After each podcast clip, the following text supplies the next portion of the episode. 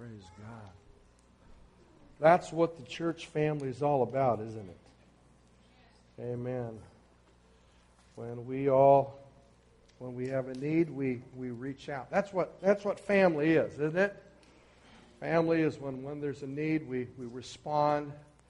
And uh, in fact, Paul the Apostle said that the really the heart of the gospel is to love one another and as we begin to serve one another, we really express the love of Christ. And that's, that's really what, what the gospel is all about. It's when we really begin to not just love the Lord uh, on a vertical way, but even on a horizontal, when we begin to reach out and be a blessing that way.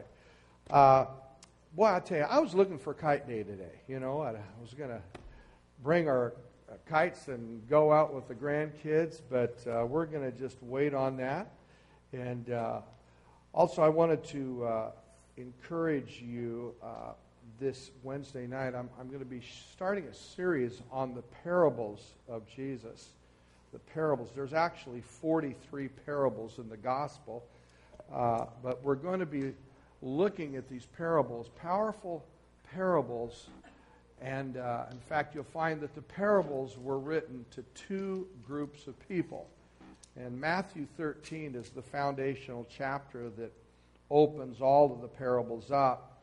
But Jesus talks about he, the parables were written for those who are within and those who are without. Very important. We're going to be looking at what he meant by a parable, and we're going to be looking at these very important principles and what Jesus used and why he used them and how it helps us to understand kingdom life. So I really pray on Wednesday nights, if you've never been taught uh, on these subjects and, and look at them, uh, it's really vital for the life of a believer. And uh, it, it's really for the purpose of equipping you. Amen? How many of you believe God wants our lives to be anchored in the solid rock? You know, uh, I believe that in order for us to be stable and strong, we need to be anchored in Christ. We need to be anchored not just in the knowledge of the Word, but we need to be anchored in our relationship and who He is and who we are in Him. And it's through that that there, we, we begin to build on a foundation that's stable. And we begin to see healthy fruit in our life. There, there is so much uncertainty in the lives of people today, in families, in our nation. There's just so much uncertainty and so much instability. And God wants to bring stability and He wants to bring a sense of understanding and give us wisdom and understanding the signs of the times in which we live. In fact, that's what makes you salt and light in the world. Is when your life is growing and you're flourishing, when the world is falling apart you're thriving and growing and increasing. And that's, that's what the life of a believer is because our source is in Jesus. Amen? Amen. So I really pray you come out on that. Let, us open up with a word of prayer, and we're going to go right into the word. Uh, I'm on a series entitled Family Power. Let's all say that together, shall we? Family Power. God's interested in strengthening families. And uh, it's been said that the core the backbone of any nation is the family. As the family goes, so goes the nation. And are relationships to one another because our relationships also help us to understand spiritual things as well. But we're going to pray this morning, ask the Holy Spirit to give us ears to hear. Father, we thank you. We thank you, Lord, for the not just the knowledge of the word, but we thank you, Lord, that you're helping us to grow. You're bringing increase in every area of your life. You're opening the understanding of the true riches, Lord, of the kingdom in our hearts. You're helping us, Lord, to be fruitful.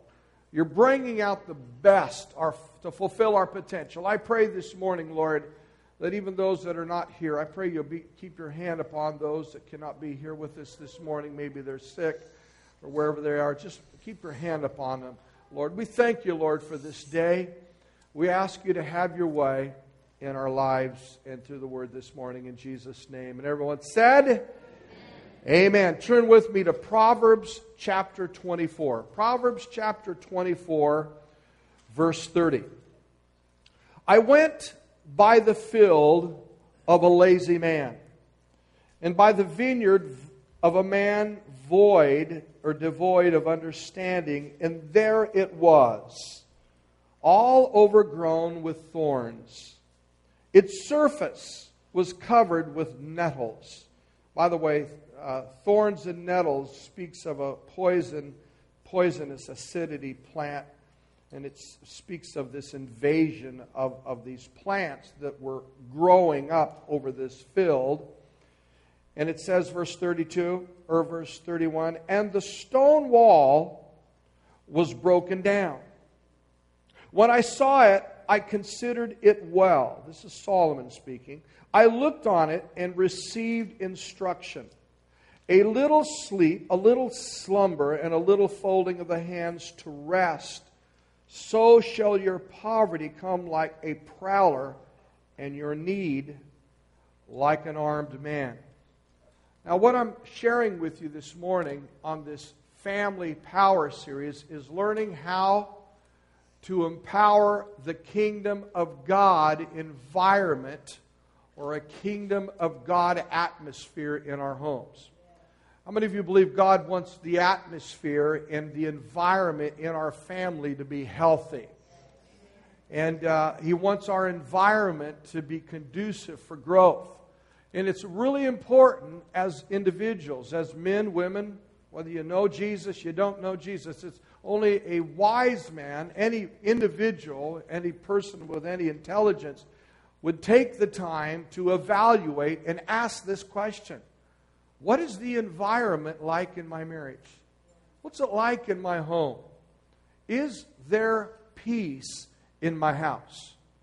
Are my children growing and flourishing? And we looked at Psalms 128 last week, and the Bible talks about an atmosphere in the home of a man who fears the Lord.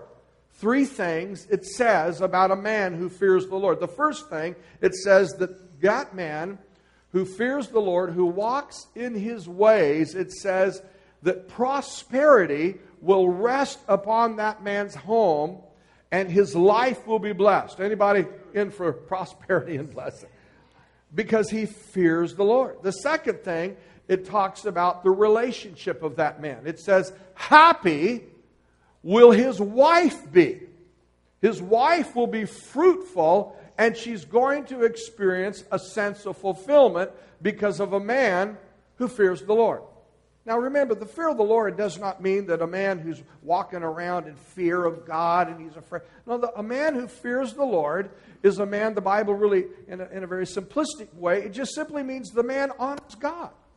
It means that his priorities in life center around kingdom life.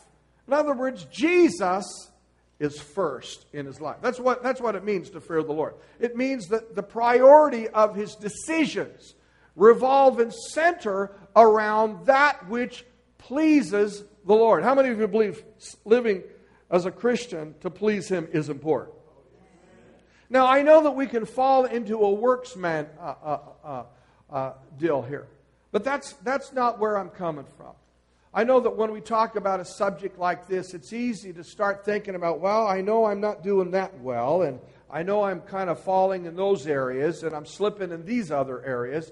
But here, what I really want to focus on this morning is our relationship to the Holy Spirit and our relationship to what Jesus has provided for us through the cross. Because how many of you know that what Jesus did for us at the cross raised us and seated us together with Christ in heavenly places. That means He has not just forgiven you, He's not only washed you, but He's placed you in a place of approval in a place where you are approved, in a place where you have dominion, in a place where you are more than a conqueror this morning.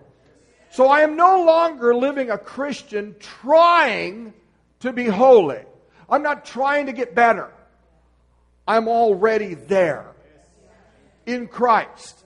Now you may say, well, Pastor Ray, wait, wait a minute. Are you, are you saying that you, you've arrived? Well, I, I have and you have arrived as far as his righteousness is concerned.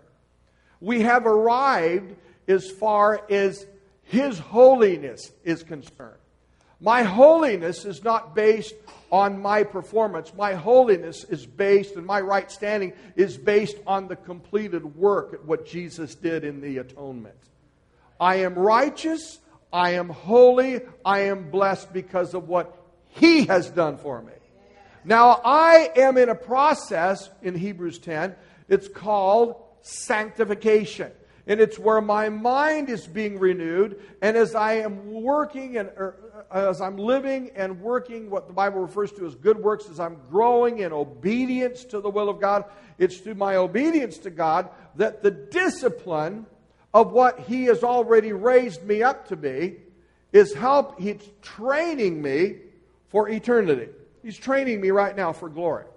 And so that, that's, that's where we're at here. We're, we're growing in the likeness of Christ. We're, we're, we are renewed. But He has cleansed us, He's washed us, He's made us in the likeness of His glory, to the praise of His glory right now. And so I need to constantly reaffirm that I am a mighty man of God, even though at times I may fail and I might even fall short. I need to come boldly to the throne of grace when? in the time of need to obtain mercy. Because Jesus has washed, and all my sins, past, present, and future, have been taken care of. But it's my ways that He's changing. God wants my ways to line up with His ways. Can you say amen? He's dealt with my sins, but now He's into changing my ways.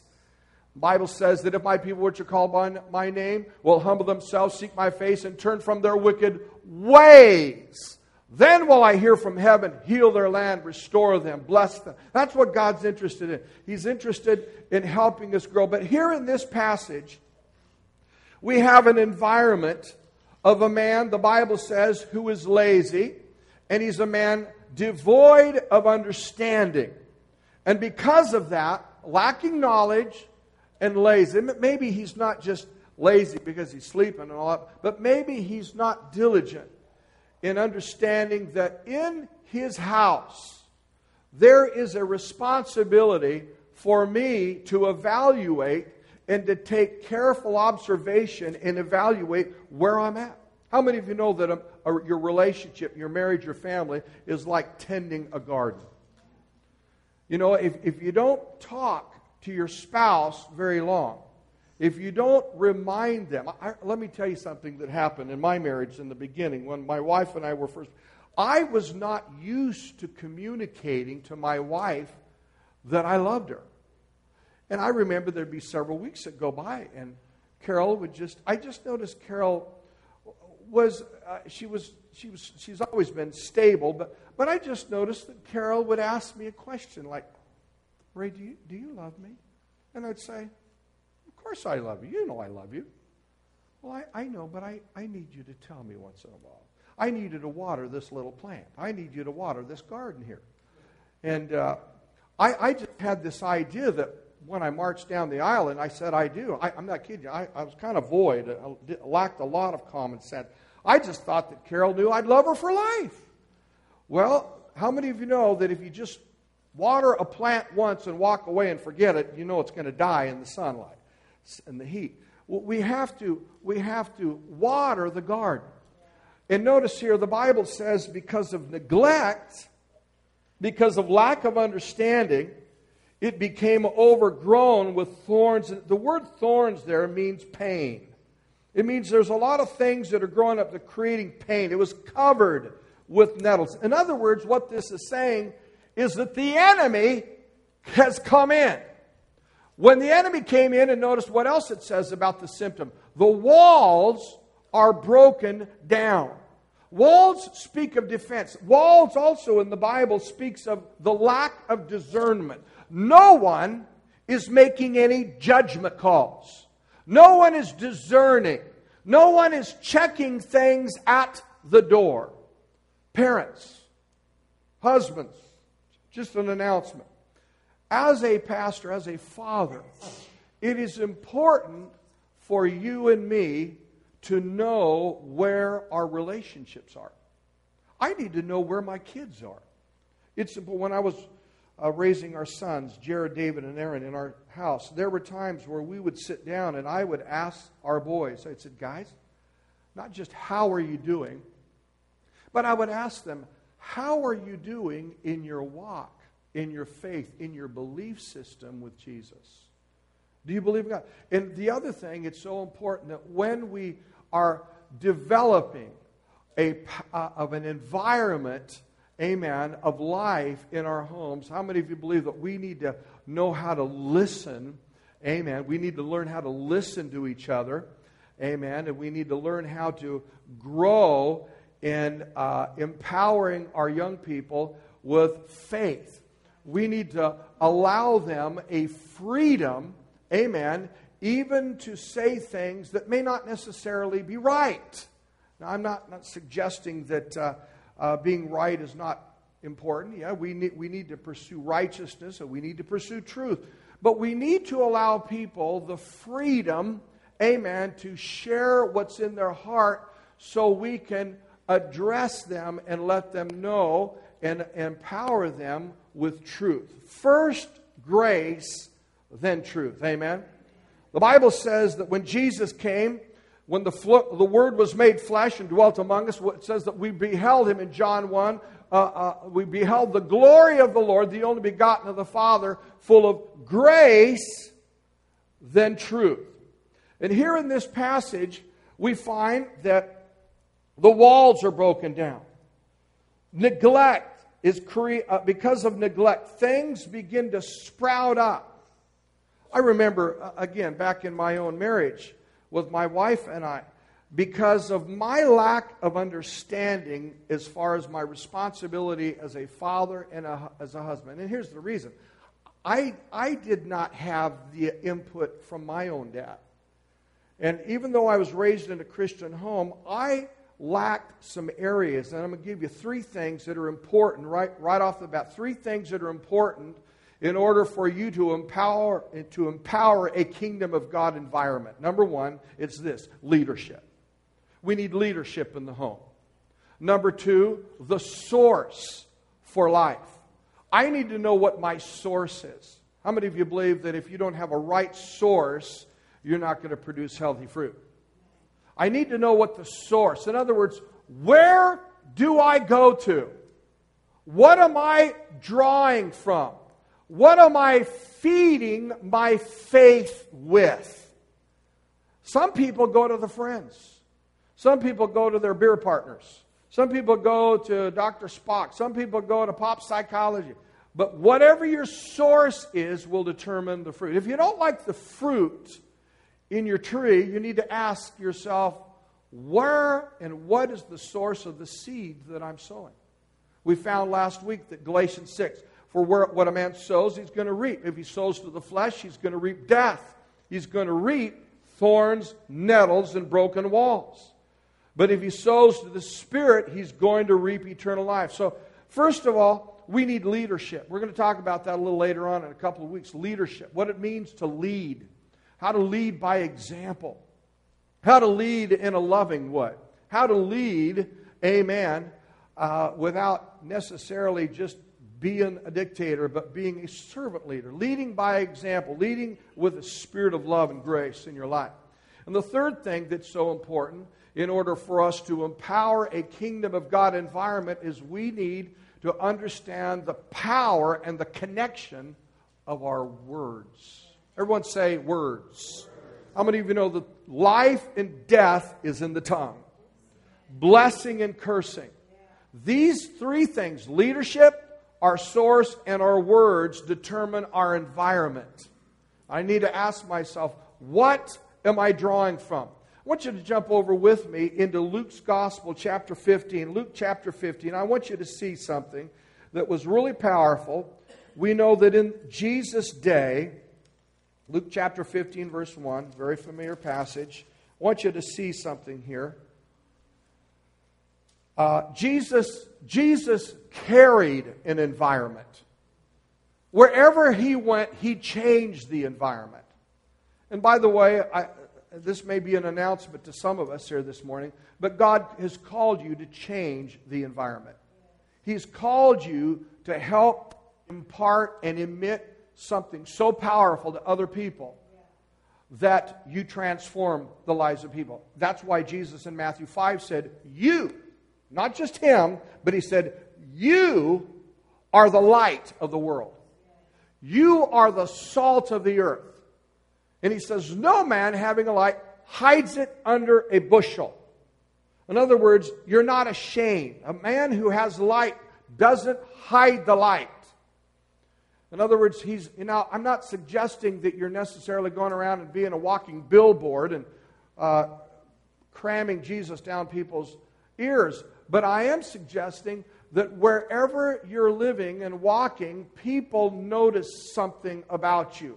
They notice joy in spite of circumstances. They notice hope that is emitting off of your life. They notice wisdom, not the wisdom of the world, but they notice that you walk in a wisdom that is not natural. There's a supernatural wisdom, there's, there's, there's a common sense wisdom from the Lord that you're walking in. There's a faith that you have. You're emitting faith wherever you go. You just seem to empower, you seem to encourage. You, you're an individual, that light that you're emitting, you are lifting people up. When everyone else is tearing others down, you lift them up. You are empowering vision in people. You help people. You see, all of us today are drawn to people who help empower us to be what God has created us to be. Do you know why? because all of you are created in the image of Christ. I forgot to tell you last Sunday, I was on a story about this woman who came into our office and they, they didn't know the Lord. And she brought her husband. I forgot to end that story. And uh, as I was sharing that, I wanted to say that this morning that she began to ask me, well, then what is my purpose? Uh, because they didn't know the Lord. And, and I, said, I said, your highest purpose in life is to reflect and live for God's glory. God has called you and He's created you in His image. And because you are created in His image, you're never going to be satisfied with living a life that is below the standard He created you for. You were created for excellence. You were created for beauty. You were created to have the presence of God bring the very best. And when we do not live in the excellence of that beauty and the glory that He created you in, and when you succumb to selling out for what is cheap, like sin, you sell out and accept sin, or you sell out and you embrace a behavior that doesn't coincide with the beauty that He's called you to, what happens is you inherit lots and lots of pain. And when there's lots and lots of pain and things aren't going well and communication breaks down, you begin to fall into despair And the one thing that America is known for today. I love this nation, but in America, we do have a problem. We have a tendency to run. We run from marriage to marriage. We run from church. We run from our jobs. We run from responsibility. We run. We know how to escape. We do not know how to capitalize and learn from our failures and recognize that God never judges us or rejects us for failure, but rather He empowers us with grace because of the failure and helps us to rise up and to move into greater levels of responsibility and increase. God never intended for you to fail. In fact, you cannot fail when you are in Christ. You can't fail. Now, we think we're failures, and we've been told we're failures, and we've lived in a legalistic culture that has modified the way we think because if we do well, we perform well, then we're accepted and rewarded. That's the way our society is. You get good grades, I'll give you 10 bucks. If you pass, then you will be promoted. If you do well here, then this will happen. I understand the, the aspect of work and reward, and we need that. But when we begin to reduce our sense of identity down to work and reward, we miss it. Because my identity is not based on work and reward. My identity is based upon the fact that I have been born again. How many of you could say this morning that you did not have anything to do with where you were born? You had nothing to do with the fact that you were made a man or a woman. Whether you have brown hair, blue you, you had nothing to do with how you were born. You were born into a family. You were born with a DNA. Do you know that when a man or woman is born again, you are born with a spiritual DNA that begins to put new desires, a new way of thinking in you. And you know what? The Bible even goes so far in 1 John chapter 2 says that a man who is born again cannot sin. Now, what that means is you will never be comfortable with sinning. I'll never forget years ago, a guy came into my office. He gave his heart to Jesus, and about six months later, he comes in, throws his Bible on my desk in my office. The pastor I give up, I'm done serving Jesus. I said, I'm so miserable. Ever since I became a Christian, I said, Well, you should be miserable. He says, Yeah, I'm just having a hard time. I just keep slipping back in sin. And I keep falling, and I just, I, I must not be saved. I said, No, partner, that's the reason why I know you are saved. Why? Why do you say that? Because you're so miserable. Wait, wait, wait, wait a minute. Time out. You say, you mean you know that I'm saved because I'm so miserable? I said, yes. The fact that you're miserable is the sign that you're saved. How could that be right? Because the Holy Spirit dwells in you and He will not let you have a party with your sin. In other words, what it does show is that you have not yet made a decision. You're, you're a two souled man, you're double minded in all your ways. And I said, as soon as you make a concrete decision that I'm going to serve God, the peace and the joy is going to come back in your life. But you're, you're saved. You're born again. But the problem is you're trying to invite the devil and the Holy Spirit to the same party. It ain't going to work. The Holy Spirit and the, and the devil going to the same party, folks, ain't going to work in your life. You will be a miserable, miserable creature. It doesn't mean you're not saved. Oh, you're saved because here, here's a sign that you know you're not saved is that you can go out and sin all day long and there's no ping, there's no Holy Spirit conscious. There's no conviction. You can sin and you can enjoy it. That's a sign you're not saved. That is a sign. But when there is conviction, you're miserable. Oh, I, just, I don't want to go to church. I can't go to church. I'm a hypocrite. No, no, that's a sign the Holy Spirit is really in you. But the problem is, you're battling, you're fighting the Holy Spirit. And the Holy Spirit is just waiting for that big little three letter word called, Yes, Lord, I surrender all. When that happens, He comes, He comes, cleanses, washes. He comes and He begins to fill your life with hope again. And the environment begins to change. How many of you for a peaceful, wholesome, healthy life and environment in your home? Amen? Environment is everything. Let me tell you, I've seen Christians not come to church because the environment is toxic in their home. I remember that even with my wife and I. Some of you, this may be shocking, but there's times when my wife and I have had arguments before church on Sunday morning, but we came anyway. But there were times, I remember one time I told my wife, I had a big argument. I said, Carol, you are going to preach today. She says, I'm not preaching. I said, because I, I, I didn't feel worthy. Well, the Holy Spirit said, Ray, just all you have to do is make it right, humble yourself, go to her, say you're wrong, and we can change this whole environment in one second flat. But guess what? I wasn't going to do it because my pride was at stake. And I'll tell you, I, I even hate to say, there's, there's been times I've even come behind this pulpit and I hadn't made it right with my wife, and I knew the anointing was off me. It left, it flew away because of pride. Some of you, I pray you don't leave the church for that, but I'm just being downright honest. I want you to understand that even if you fall off the horse, you can get back on the horse. You can get up again. Amen? Here in this passage in Luke's Gospel, chapter 15, verse 1, notice what it says. Here is a little bit of a problem. The tax collectors, verse 1, and the sinners drew near to, drew near to him. Everyone say, drew near. Sinners drew near.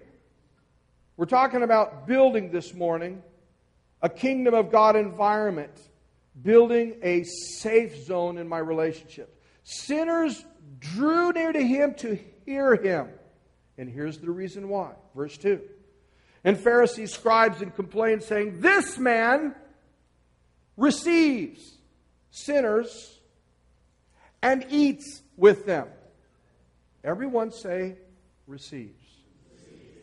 Now I want you to say the next word feeds.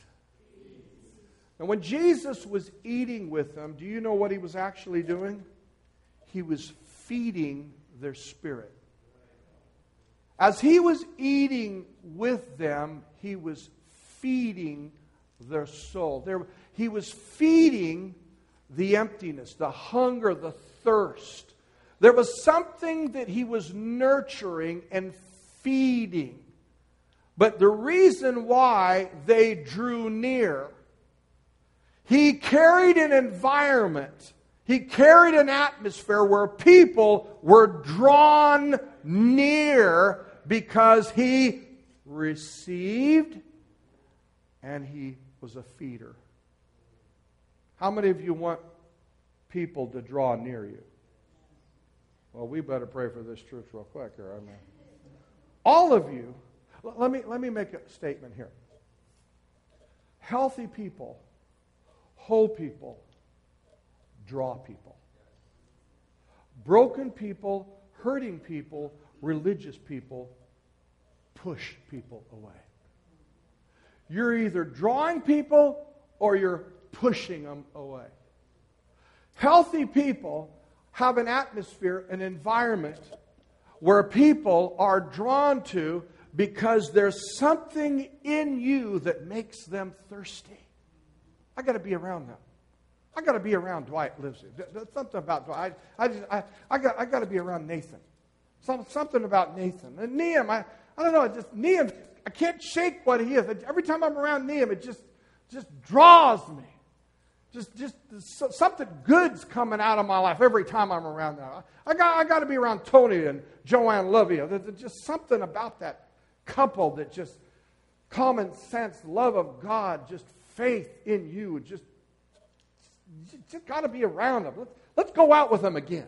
By the way, we went out with them, had a great time. We like to be out with Tony and John. Just, just being around people like. I like to be around Becky Foster Amen. Just a mighty woman of God. There's something about her life that just brings the best out in my life. Randy, Karen Kinnear, there's something about them. It just, it just put me at rest, make me feel at home. They just draw me. They, they just draw. There's something drawing me. Because they answer a hunger and a thirst. There's something in their life that they carry that answers a need and a cry in my heart. I, I got to be around that. They tend, to, they tend to bring the best out in my life. They, they tend to help me see where I need to be going. I, I like to be around people. The Bible says that sinners and publicans drew near to Jesus because he, everyone say it, received him, them and he fed them. The idea of eating wasn't just sitting there feeding his face. He was eating with them because he was feeding. He was feeding their faith. He was feeding their empty, broken hearts. He was feeding them, and he was saying, I believe in you. I see your life growing and expanding. I, I see you beyond the brokenness and the emptiness and the shallowness of your life. I see you coming into a place of increase in faith and power.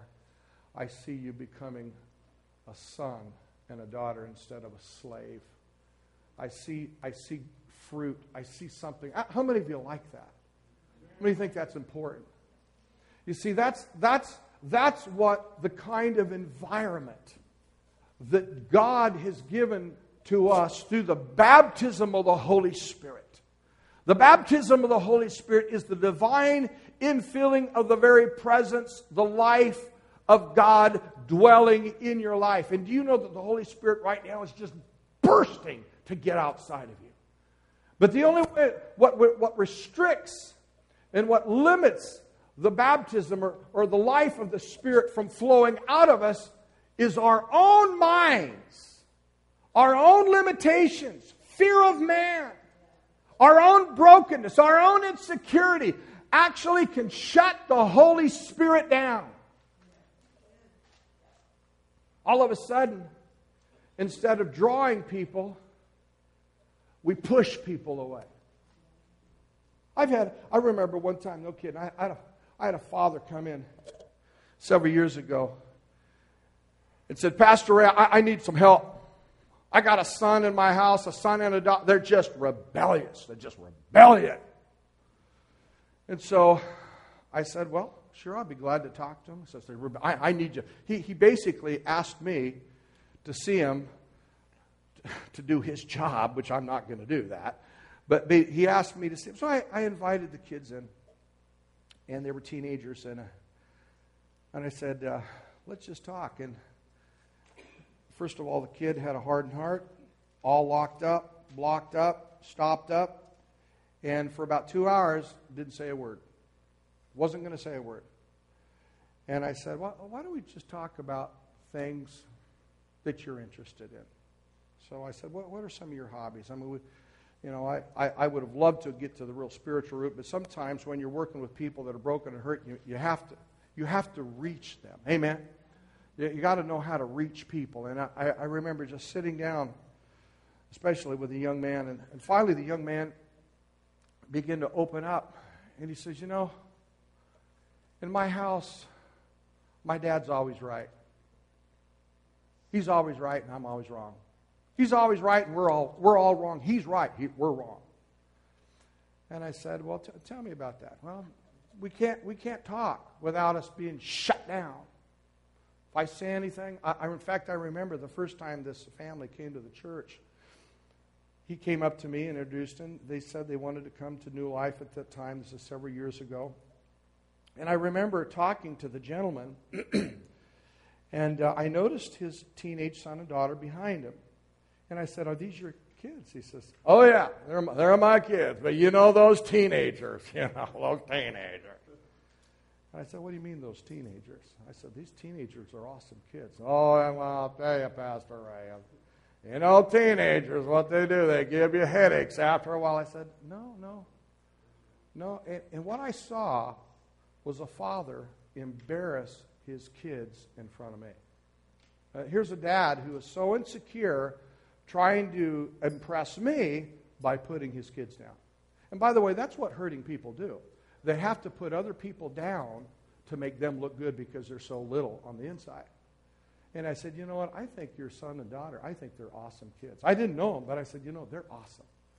And I said, our kids is exactly what we make them to be. Good preaching, Pastor Ray. I've got a lot of quiet, quiet people out here. And, uh, and, but from that conversation, they'd come into the church for a while, and all of a sudden, I brought the son and daughter in, in my office finally they begin to open up. You know, it's our home is all about being right. And I begin to realize that being right is important. We need to pursue truth. But if being right and fighting to be right without love, you are totally wrong. How many of you know you can be so right, you can be wrong? I remember bringing that father back in my office, and I said, I said, You know, I, I, I congratulate you with the desire to pursue truth. But I said, I don't even need to take you to 1 Corinthians 13, where Paul says, Though I have all knowledge and I'm all right, and I have gifts and I can move mountains, faith to move mountains, but if I don't have love, what does the Bible say? I'm nothing. So being right is not always right. Now, I believe in being right. Don't, don't, don't anybody leave, oh, Pastor Ray doesn't think we should have absolutes and boundaries. Oh, I'm all for absolutes and boundaries. But if we don't operate with the right spirit and we use our authority in the wrong way, guess what? We create a toxic environment where we actually push our kids away. Oh, you're right. You're right, and you are in charge.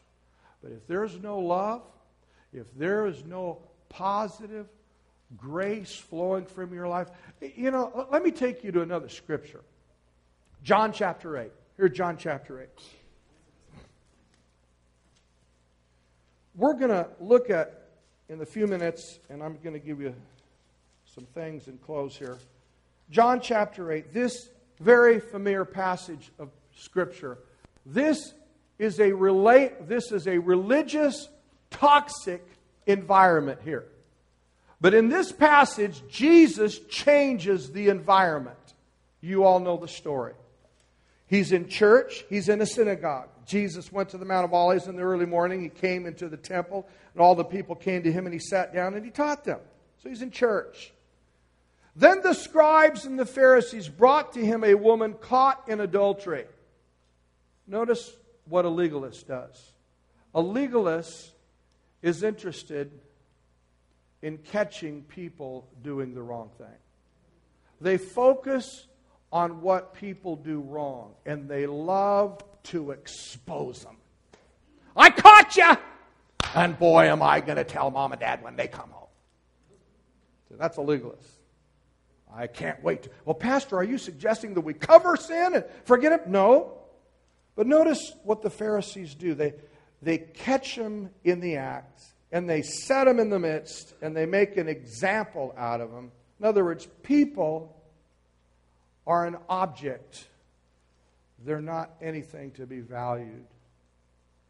And then they said to him, Teacher, this woman was caught in the very act of adultery, in the very act. Now Moses in the law commanded us, here's the law, said, Such should be stoned. What do you say? And they said this, testing him that they might have something to which to accuse him. Jesus stooped down, wrote on the ground with his finger I love this little part, as though he did not hear.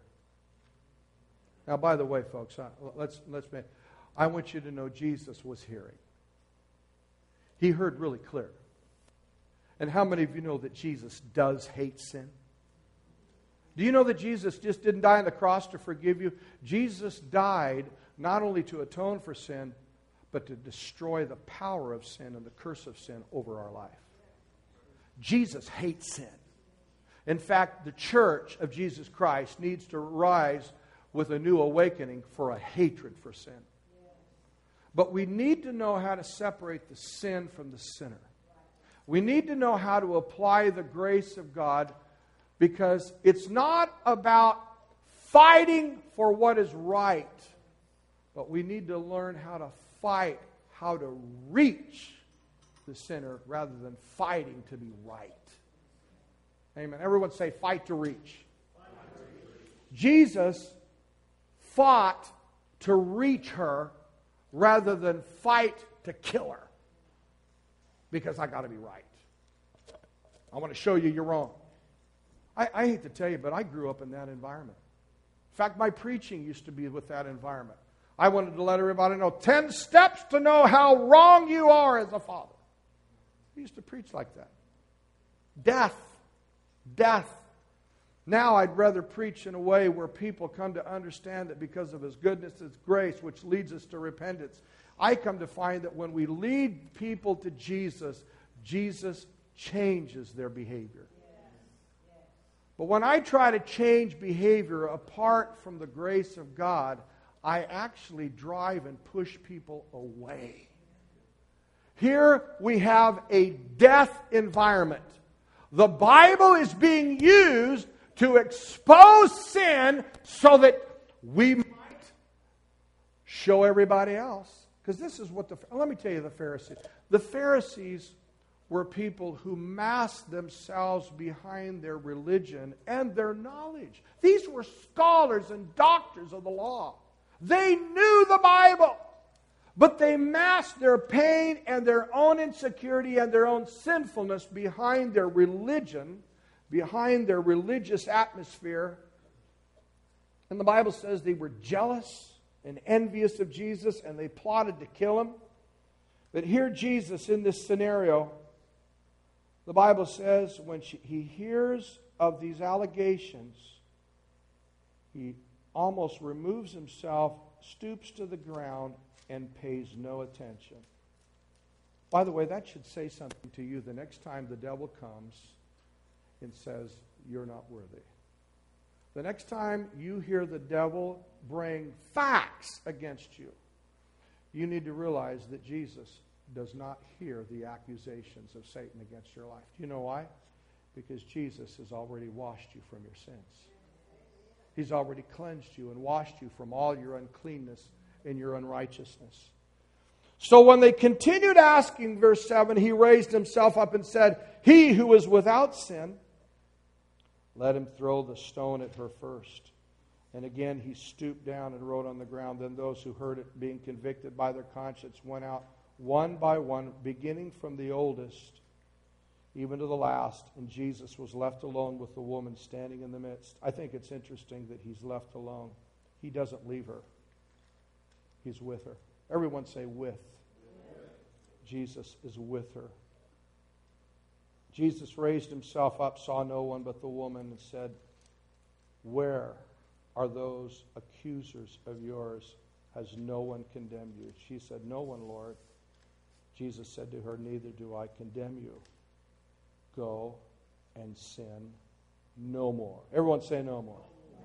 See, this right here tells us that Jesus was interested in the fact that she would not allow sin to be a part of her life. But here's Jesus understood something that's so important for all of us to catch. In order for us to see the atmosphere transform in our life, we need to start focusing on the need rather than the fault. Everyone say need. I need to start focusing on the need of the person rather than the fault.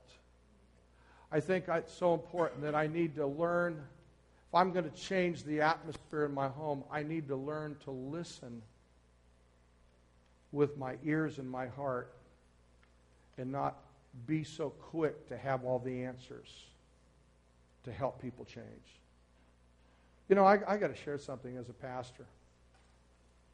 Sometimes I've been in counseling sessions where I don't say a word people will leave and say, Well, Pastor, you really helped me. And I'll look at them, I'll say, I didn't say a word to you. Sometimes people just want to come in and just use you as a sounding board.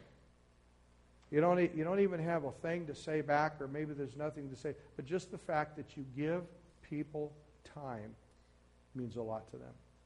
By the way, do you know that's important? Giving people time. I took that father back from the, that two teenagers, and I said, Can I, can I suggest to you, because I, I know you want truth, and I know you thrive on being right and winning the arguments in your home, but may I suggest that you allow people, now listen to me, be careful here. I want you to allow people to fail. I want you, I want you to understand the importance of giving people room to grow while they're growing. It's not just always correcting and shaping them up and putting them right when they get out of line. But it's sometimes it's showing the grace and the mercy of God, and it's through that mercy and grace that builds an environment and a desire for people to change.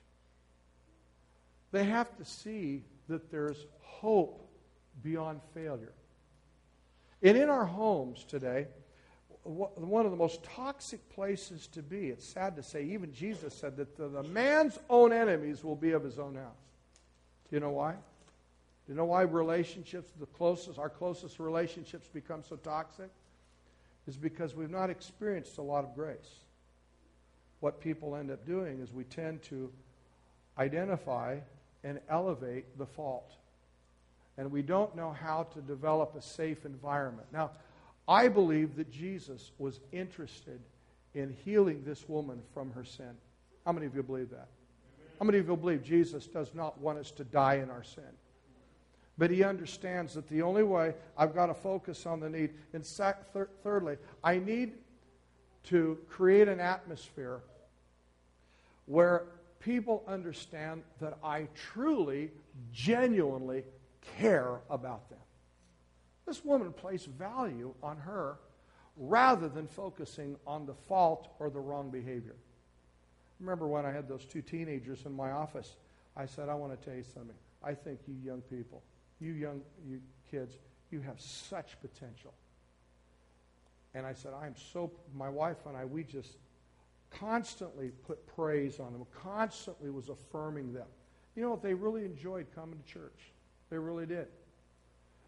It was difficult to get that father to change his mindset because he had never himself had any kind of affirmation, no kind of support system in his life.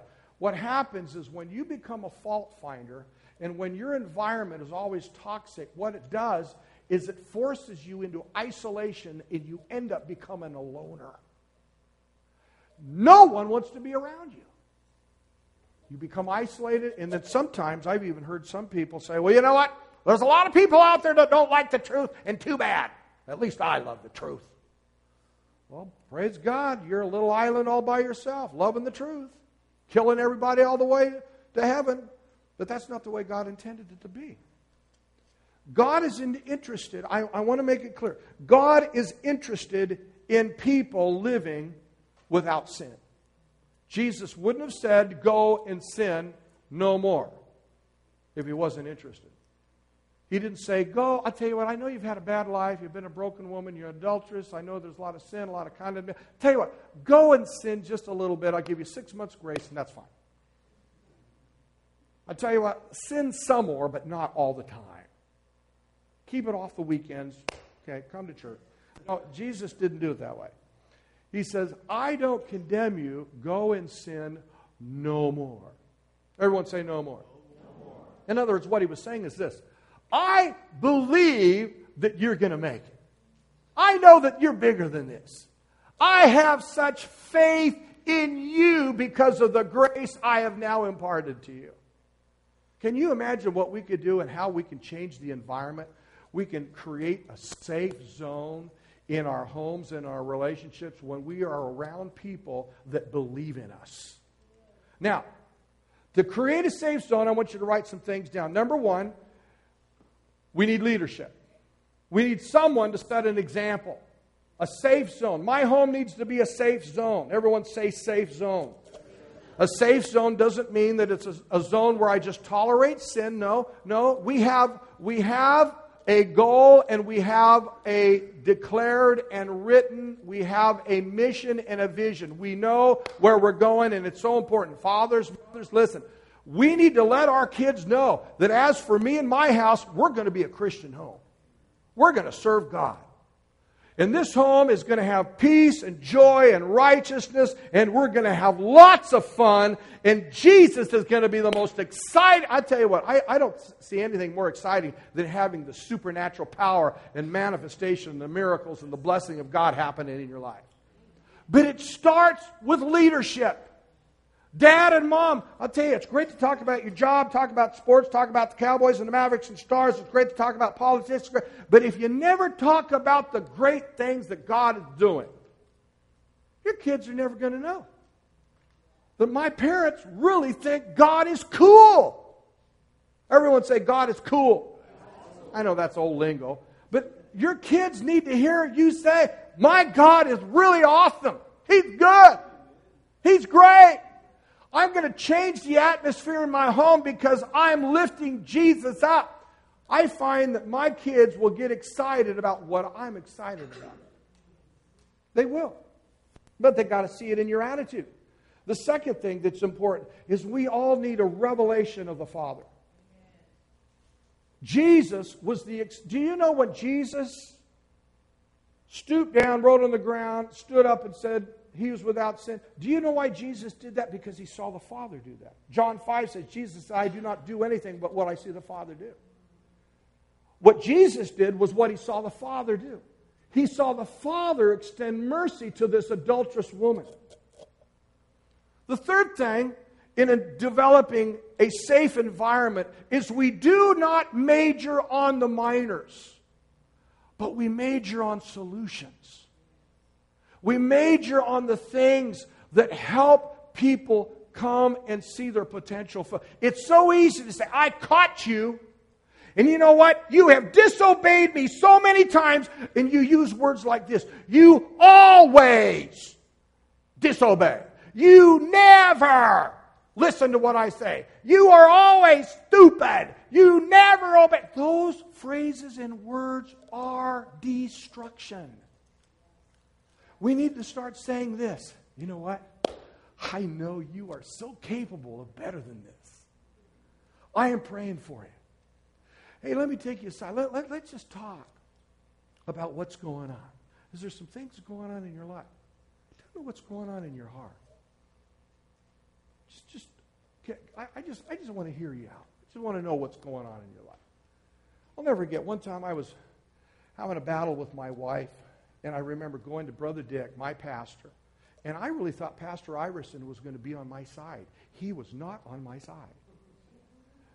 And you know what he did? He kind of laughed. He said that this one time, he said, Ray, you need more strawberries. I don't want to get into that story. Some of you already heard it. But what he did says, Ray, let's just talk about what's going on in you. How you doing? And I started opening up, and I was working for my dad, and working for my dad at the time was really tough, so I had a lot of pressure and stress from my dad, and I was bringing a lot of stress from pressure from my job at home, and I was battling with my life. I didn't know it, but I was taking a lot of the grief that I was coming from my job, and I was bringing it home and putting it on my wife. And I was developing this toxic atmosphere. My wife began to live like she was walking on pins and needles. I don't want to say anything, do anything, because Ray will explode. I know that's the way I was, guys. Don't all leave the church, by the way. I've changed, praise God. But I remember there were days where she was afraid of me. And I didn't know she was afraid of me, but she was afraid of me. And I said, that's not a good thing. How many of you know it's not good for your kids to be afraid of you, your wife to be, that's not good. Because if you're really walking in the love of God, people draw near to you. They should be able. Jesus was so approachable that the most fragile, the most delicate, the most the most sensitive people on the earth, and you know who they are? Children.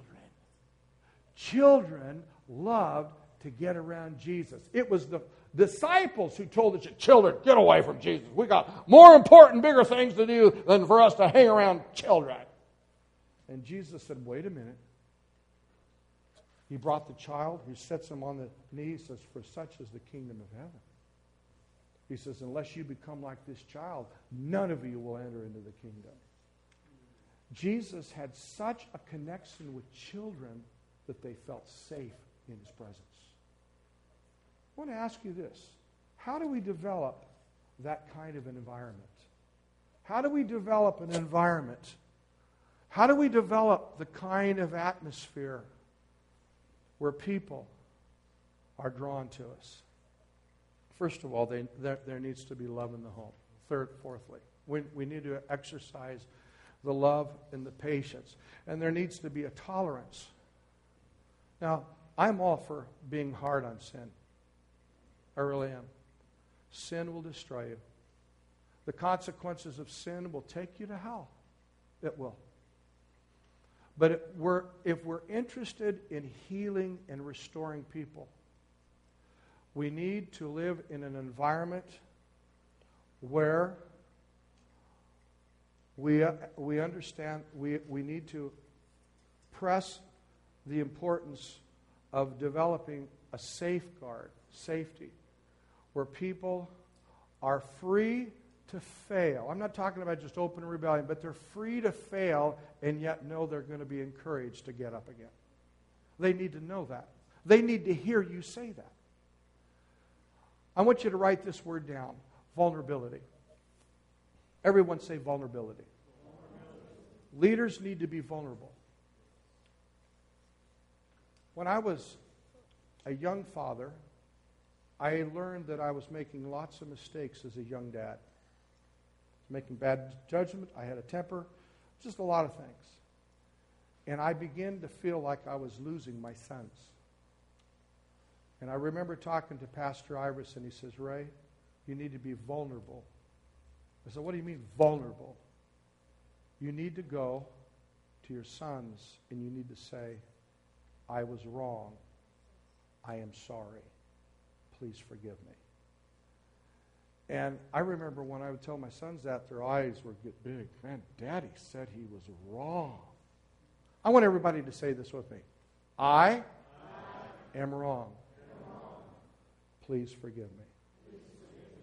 Now let's all say this I, forgive you. I love you. Those things should be in our home all the time. I was wrong. When I do wrong, I was wrong. Please forgive me. And mean it. And then we need to follow up and say to the person who offended us, I forgive you and I love you. How many of you believe words need to be heard? Don't just as, well, Pastor, they know what I'm at. No, they don't. They need to hear you say, I was wrong. I blew it. I dropped the ball. Please forgive me. And then the follow up I forgive you. I love you. I want to create an environment where that in that safe environment, there's also in that environment, there's a freedom. Everyone say. Freedom, freedom is not free. Freedom comes with responsibility. I want my kids. I remember the same father. This father came to me one time, not this, that father, a different situation. Actually, it was a father and a mother. They came and said, You know, I don't understand. My, their kids are going through something and they won't talk to us. They won't open up and talk to us. I actually had a wife say that. Remember one time, my wife and I counseled a situation where a woman had a shopping problem. She went out and charged up $40,000 of uh, uh, shopping on her credit card, and she comes to us and says, How do I tell my husband? She charged up over $40,000. And I said, What do you got to show for it? She says, I gave it all away. She says, I'm a shopaholic. I just got to shop because I'm bored. I'm a housewife. I'm bored at home. I don't know what to do. I said, Well, we got to tell your husband. And this is what she said I'm afraid to. Because everything I do, I'm wrong. I'm always wrong. So I said, He never affirms, He never. No, I, I never can do anything right. I needed some kind of an outlet. I said, Well, that doesn't justify going out taking a credit card, shopping, and, and, and putting it to the hilt. I said, Now you're, you're really in the doghouse here, but, but we've, got to, we've to claim some responsibility. So I said, Here's what we're going to do. We're going to set up a meeting, and we did. And she told her husband. Well, thank God I was there because he held us cool. But it was tough. Couldn't figure out why. But that wasn't the root problem. The root problem wasn't shopping. The root problem was a communication breakdown. The root problem, and not to justify these actions, but they're part of the problem because of the lack of communication, the lack of nurturing, the lack of receiving and affirming and affection, and the lack of really watering my garden, the lack of really understanding and taking time and putting time into the relationship and being patient. What happened was as two people do, they're going down the same path, but they begin to drift apart because communication falls. There's no affirmation, there's no affection, there's no understanding, there's no forgiveness. All we do is we isolate, we insulate, we identify the problem, we accuse, and we use words like always and never. You'll never change. I knew you'd always do that. And we just go farther apart, which really inevitably sets us up for an outside affair. That's why you have people having affairs today. They're looking for friends. Do you know why people have an affair? Because they lost friendship in their marriage. My wife is my best friend. That is intimacy. She is still my best friend. She's not my, just my lover. She doesn't just pay the bills. She's not just a mother. My, she's my best friend. We still hold hands after 36 years. Praise God. Still love hold hands. My toes still curl in my shoes when I hold her hand. Praise God. A lot of good affection. That's healthy. I want the atmosphere to be growing. I want it to be healthy. Amen? Amen. Thank you. Freedom. Freedom. My last point here is on freedom. Freedom means that you're, you're free to share what, what's on your heart. Freedom means that you're free to open up, and I'm not going to bark down, I'm not going to shut you down. You are free to share things that you don't like about me because I love you. You are free to share. I want freedom in this relationship. I want my kids to have freedom to say, Dad, it, it bothers me that you do this. That needs to happen. Because let me tell you, if your kids can't come to you, they're going to go to their buddies in the streets. I want my kids to come to me. I want my wife to come to me. But with freedom comes responsibility. Because how many of you know that in a free relationship, there needs to be responsibility? And with freedom, the relationship needs to also, we need to also let people know that it's a sacred, holy ground. You are free to express yourself. You are free to share your feelings and concerns about me, but you are not free to disrespect and dishonor us with your bad attitude. You are not free to dishonor us with having a prevailing bad attitude where you punish us with your silence. There's people today, when they don't like you, you know what they do? Just avoid you, just stay away from you. It's a form of punishment. That's not nice. We should never shut down. The goal of every believer is what Jesus said. When you have aught against each other, what do you do? You go quickly and you resolve it. In fact, I've heard Christians say this. Well, Pastor, I'll tell you, I'm just praying about it. Nowhere in the Bible, nowhere did Jesus say to pray about a problem because of a breakdown. Nowhere. He says, You go, and he actually used this adjective go quickly. Everyone say quickly. Some of you may say, Well, Pastor, I, what do you mean? You're just throwing wood on the fire. I don't want to go quickly because I'm afraid what will happen. Well, you may have to take a third party then.